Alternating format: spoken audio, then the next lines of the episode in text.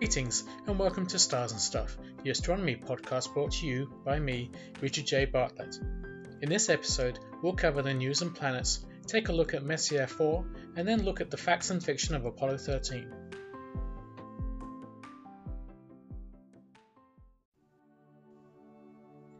If you're a regular listener to this podcast, then firstly, thank you, and secondly, you may be thinking I'm a little late with this episode.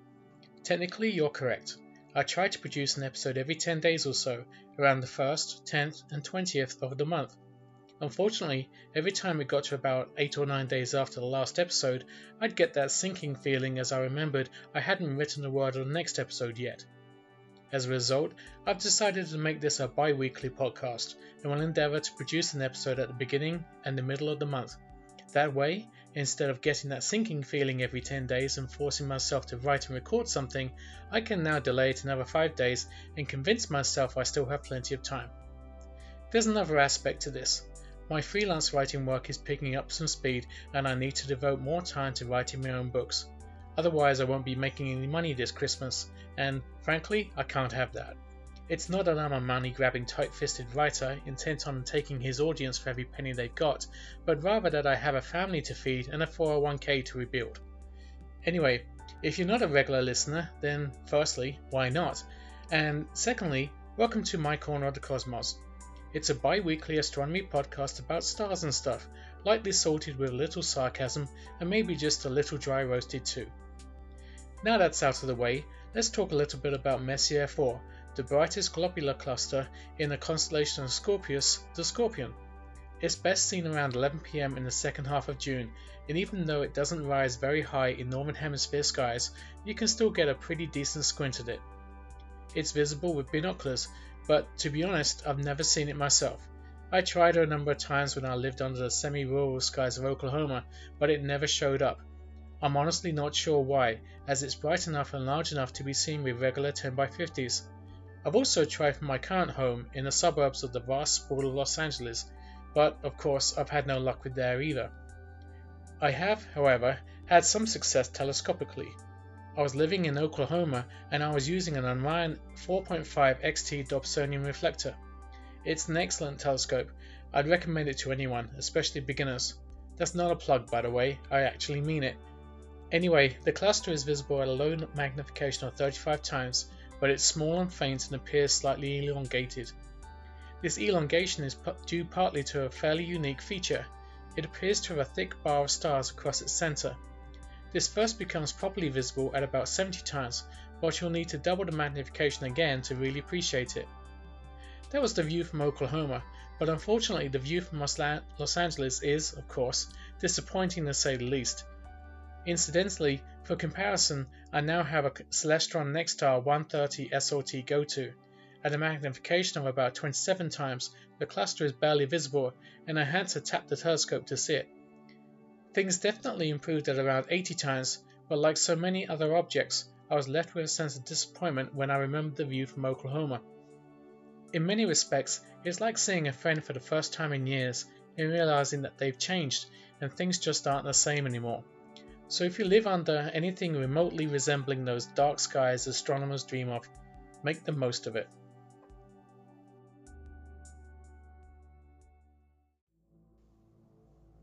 While some of the more massive planets in our solar system have giant rings and numerous big moons, Mars only has two small misshapen moons, Phobos and Deimos. Although these moons are small, their peculiar orbits hide important secrets about their past. Scientists have found that the only way to produce Deimos' unusually tilted orbit is for Mars to have had a ring billions of years ago. For a long time, scientists believed the two moons, discovered in 1877, were captured asteroids. However, since their orbits are almost in the same plane as Mars's equator, the moons must have formed at the same time as Mars. Mars's inner moon, Phobos, is losing height as its tiny gravity is interacting with the looming Martian globe. Soon, in astronomical terms, Phobos' orbit will drop too low, and Mars' gravity will pull it apart to make a ring around the planet. The scientists proposed that over billions of years, generations of Martian moons were destroyed into rings. Each time, the ring would then give rise to a new, smaller moon to repeat the cycle over again.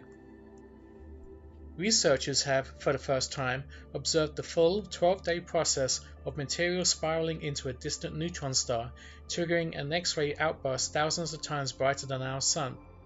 The scientists observed an accreting neutron star as it entered an outburst phase in an international collaborative effort involving five groups of researchers, seven telescopes, five on the ground, two in space, and 15 collaborators. It is the first time such an event has been observed in this detail, in multiple frequencies, including high sensitivity measurements in both optical and X-ray.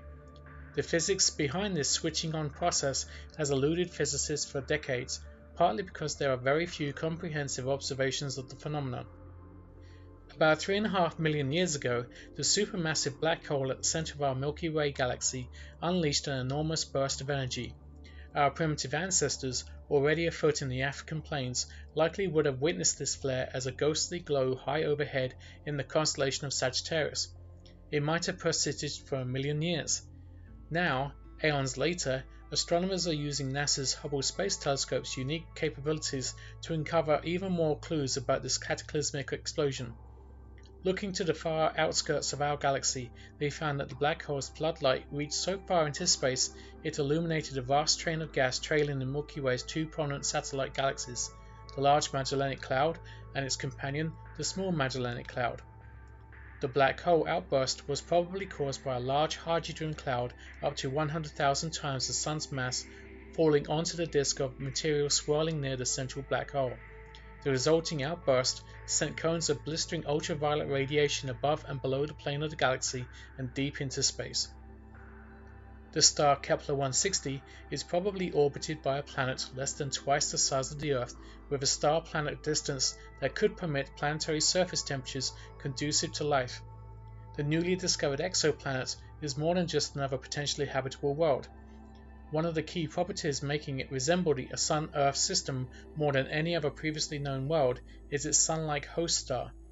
Most of the Earth-like exoplanets known so far are in orbit around a faint red dwarf star, emitting their energy mostly as infrared radiation rather than as visible light.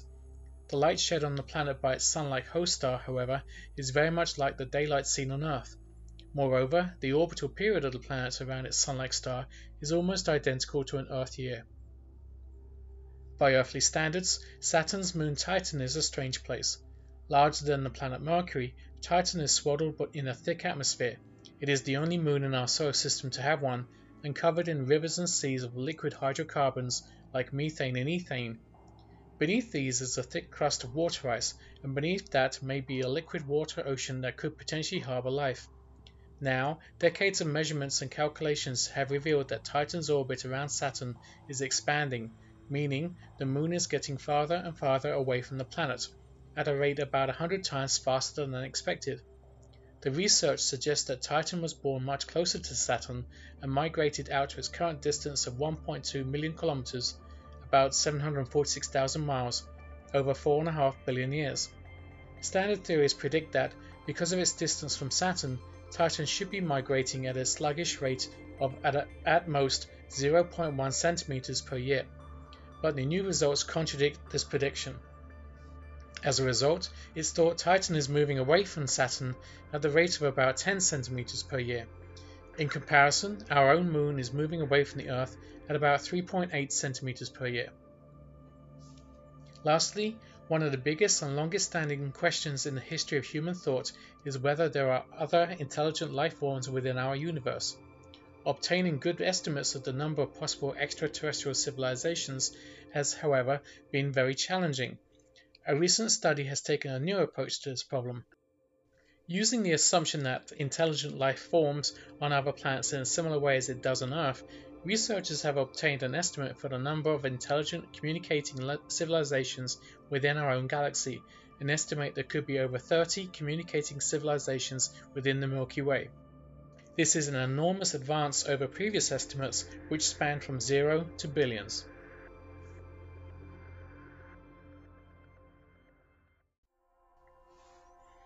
Mercury is still clinging to the west-northwestern horizon after sunset, but you're running out of time and it won't be easy to spot.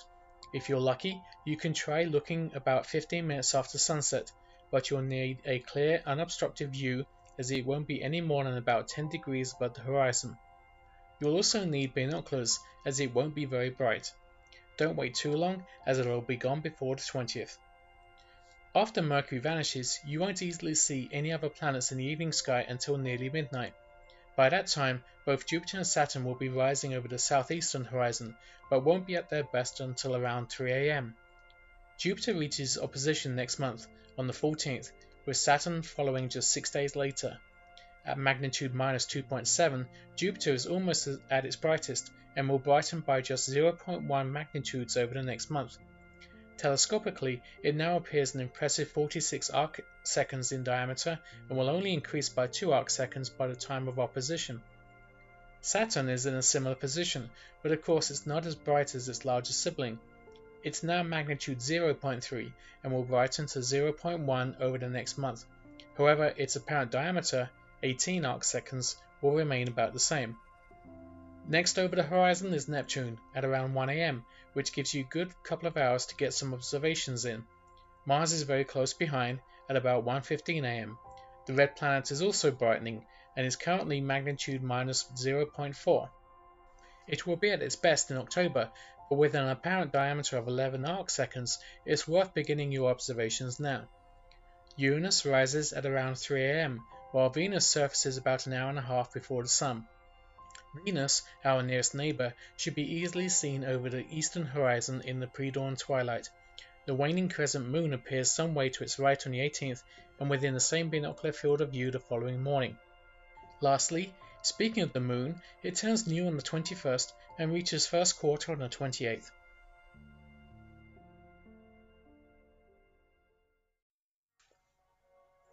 If you were to ask most space nuts which astronaut they admire the most, they'd probably give you a range of answers. Some, of course, would say Neil Armstrong. Others might say Buzz Aldrin. Others still, including myself, might say Jim Lovell.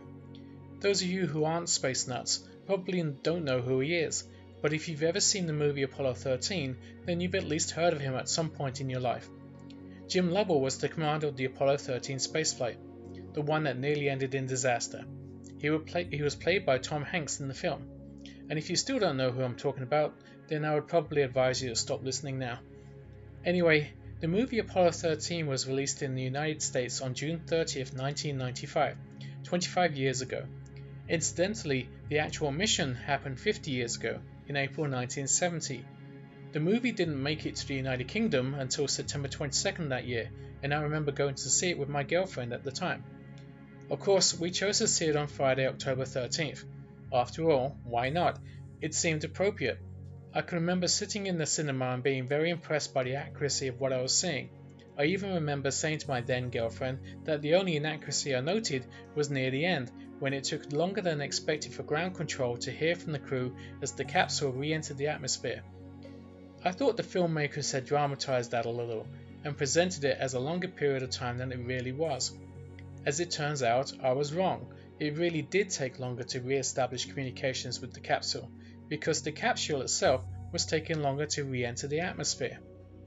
Previous moon landings had brought back a bunch of moon rocks, which of course added weight to the vehicle. Since Apollo 13 didn't have any rock samples on board, having never actually landed on the moon, the spacecraft was lighter and didn't drop through the atmosphere as quickly, as such, it's one of the most accurate depictions of spaceflight you'll ever see, but there were a few other things that have either been fictionalized or were incorrectly assumed to be fictionalized in the movie. By the way, I am, of course, a nerd. I listen to the commentaries on movies, and Apollo 13 has two excellent commentaries one by director Ron Howard and the other by Jim Lovell and his wife Marilyn. A lot of what I'm about to tell you comes from those commentaries, and the rest is from the IMDb. Firstly, let's start with the famous quote Houston, we have a problem. No one actually said this. When the explosion first occurred, Jack Swigert, the command module pilot, said, OK, Houston, we've had a problem here.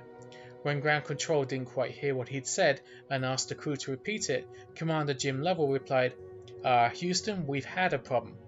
Likewise, Gene Kranz, played by Ed Harris, a dead ringer in the movie, never said, Failure is not an option, that was something written for the movie, which then took on a life of its own. In fact, Kranz liked the phrase so much he used it as the title for his autobiography. Incidentally, his book is excellent, definitely one of the best I've ever read about Apollo and the space race in general. Some thought the scene where Marilyn Lovell dropped her wedding ring in the shower was hokey. They thought it was total fiction, but it wasn't. It actually happened, although she was lucky enough to find it again. Apollo 13's launch was recreated using CGI, although there were some, Buzz Aldrin for example, who thought it was actual footage. I can remember seeing this in the cinema, and I can certainly understand the confusion over a long distance shot from the spectator stance. But there's also footage where the camera appears to move down the side of the rocket as it launches. Clearly, to me anyway, this is CGI. It would have been impossible to capture that footage at the time. However, my favourite piece of Apollo 13 trivia comes from the IMDb. Apparently, Ron Howard has said that, after a test screening, one audience member expressed total disdain they didn't like the typical Hollywood ending because they thought the astronauts would never have survived. Duh. In truth, the only part of the film that was pure fiction was the argument between Haise and Swigert on the way home. That never happened. Lovell has said there was no tension between the three astronauts and that everyone worked together to get the job done. The argument was added to the film purely for dramatic purposes. Jim Lovell himself makes a cameo at the end of the movie. As the astronauts step out of the helicopter and onto the aircraft carrier, they're met by the ship's captain. That's Jim Lovell.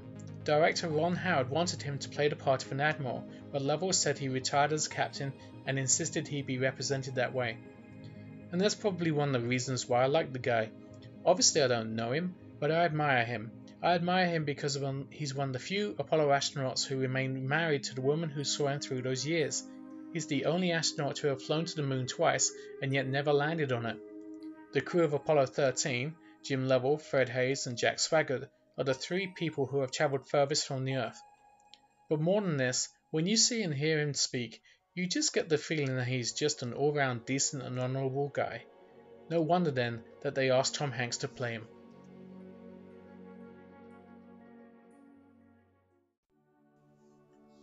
Here's this episode's trivia question. You can get over 700 like it from my book, The Daily Astronomical and Space Quiz Book, which is available on Amazon in both paperback and Kindle format. So here it is. What's the only feature on the moon to be named by an astronaut? Is it A. McAuliffe, a crater on the far side of the moon, B. Mare Crisium, the Sea of Crises, C. Hadley Rill, or D. Mount Marilyn? As always, I'll give you the answer in a few moments.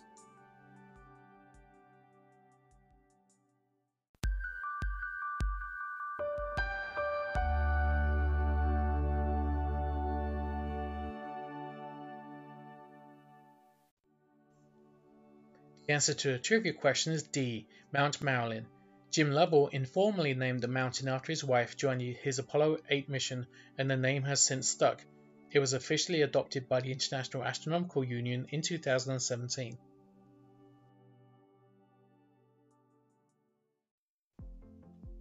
That's it for another episode.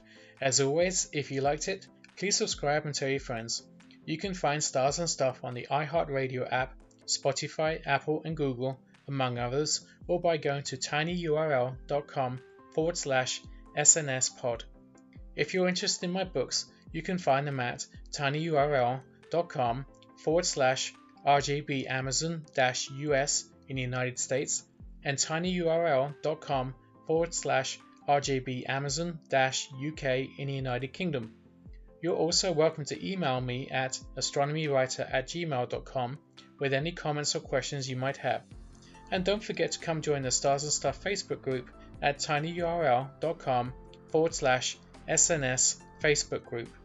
Thanks for listening, and until we talk again, clear skies to you.